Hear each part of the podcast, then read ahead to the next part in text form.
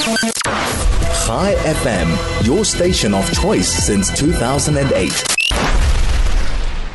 All right, uh, we obviously are very, very focused on the hearing that started yesterday. Yesterday, with South Africa presenting its case, and uh, today Israel will get the opportunity to do the same.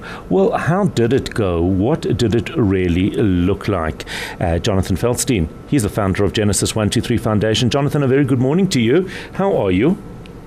Good morning, Howard. Well, I'm a, I'm a lot better today, knowing that my son got out of Gaza for a few days, and uh, oh, can breathe. Brilliant. At least he's not, yeah, being shot at at the moment. Okay, and uh, please God, he will remain safe. And uh, yeah, it's it it it, uh, it just shows different, a very different perspective, doesn't it?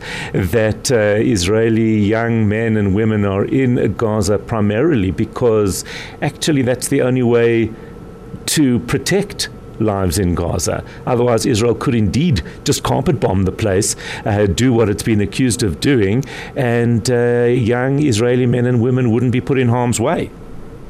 Very correct and very appropriate segue to the ridiculous trial in, in The Hague. Right, so let's talk about that. What was the reaction in Israel? What are your thoughts about some of South Africa's uh, comments and uh, points that they made?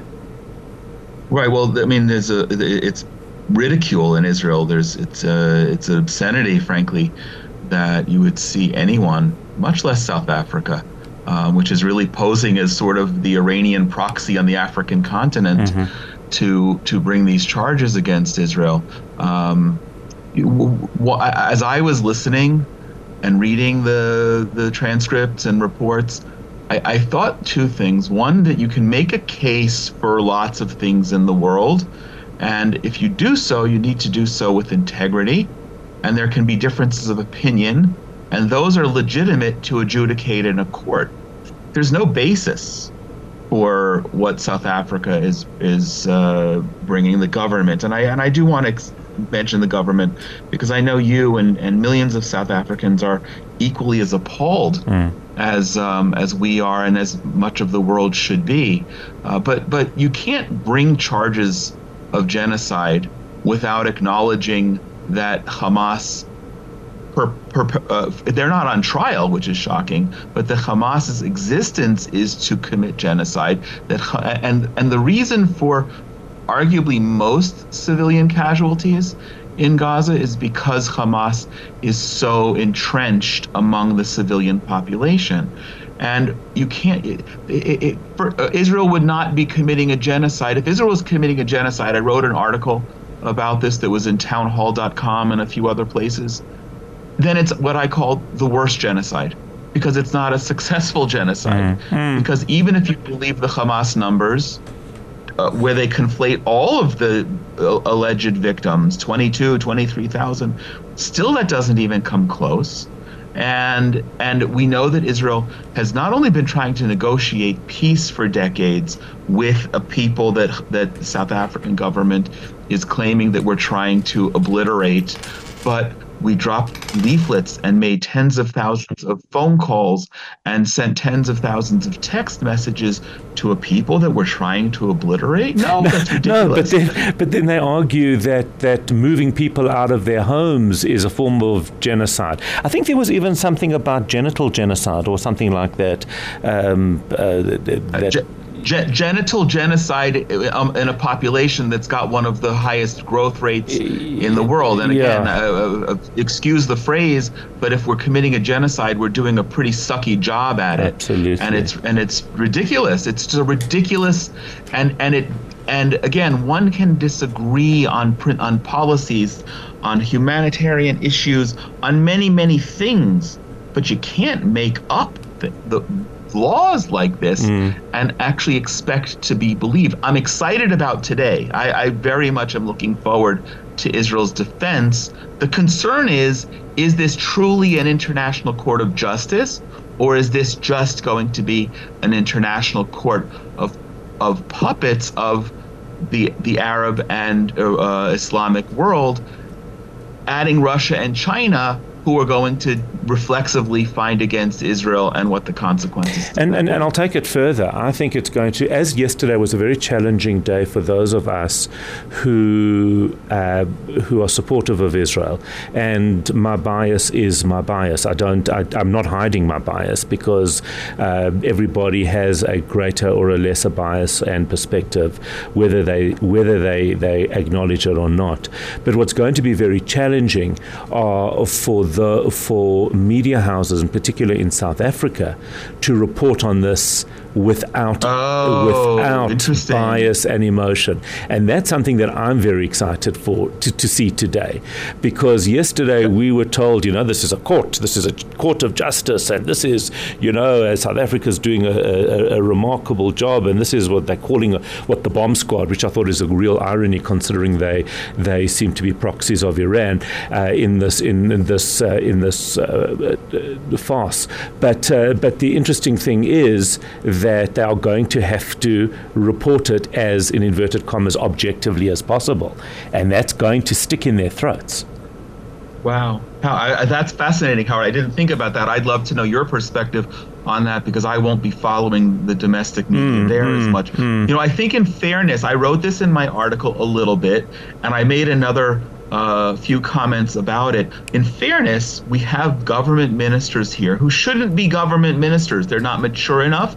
They're, they they say incendiary, ridiculous, stupid things, things offensive, actually. stupid, incendiary, divisive, immature, irresponsible, and and they've been called out. But again, you can't have my God, if if the South African government's comments reflected on all of the people of South Africa, th- th- then you should all be ashamed. And I don't consider that the case.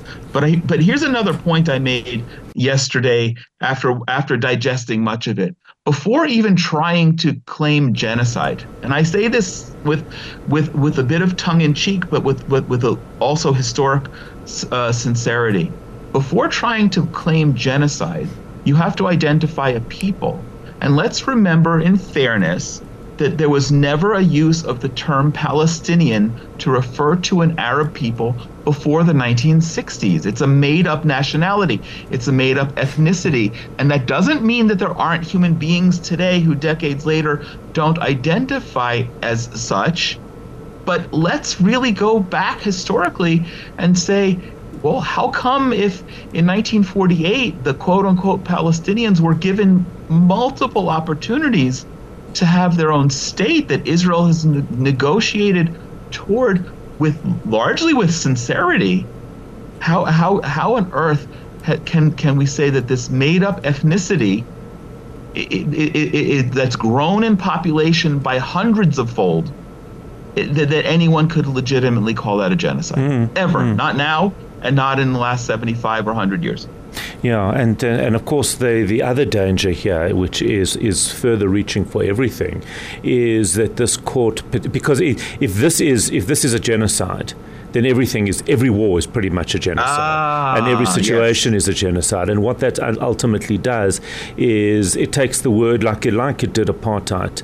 Um, it takes a word that has significant meaning and just whittles it down to meaninglessness because every war becomes a, every war is a genocide. There's no situation in which a country Correct. is justified in going to war with another, even after being attacked. 100% and one would hope that if it is if the court somehow finds against Israel that China and Russia and other countries and other entities that are in fact committing genocide will will have reason to fear that they'll be next. And my hope is that the judges that sit on this panel from these countries will actually be introspective about what the implication, not just the facts, but what the implication of such a judgment would be on their own nations. Mm, mm. what is Israel likely to present today? Ah, well, I suspect that we'll. I suspect that necessarily we'll talk about the uh, Hamas charter, and I, uh, which which embodies genocide, mm. even though Hamas is not uh, on trial today. But that's also an absurdity be- because they, they, you know, I heard the comment yesterday. Well, Hamas isn't party to the charter, so that can't be held. So, that, so what? They can they can do anything, and there's no issue with that. Correct. Correct. but but but, it, but for, uh, I'm not a lawyer. My mother wanted me to be a lawyer. What a disappointment. Maybe that's one yeah. of the disappointments. Yes. Uh, but I think I don't think you make a legal case by saying what the evil opponent is. We, I think you make the case by going to the founding document of of the mm. state of Israel, which I quoted in my article, um, calling for all Arabs to stay to be equal citizens.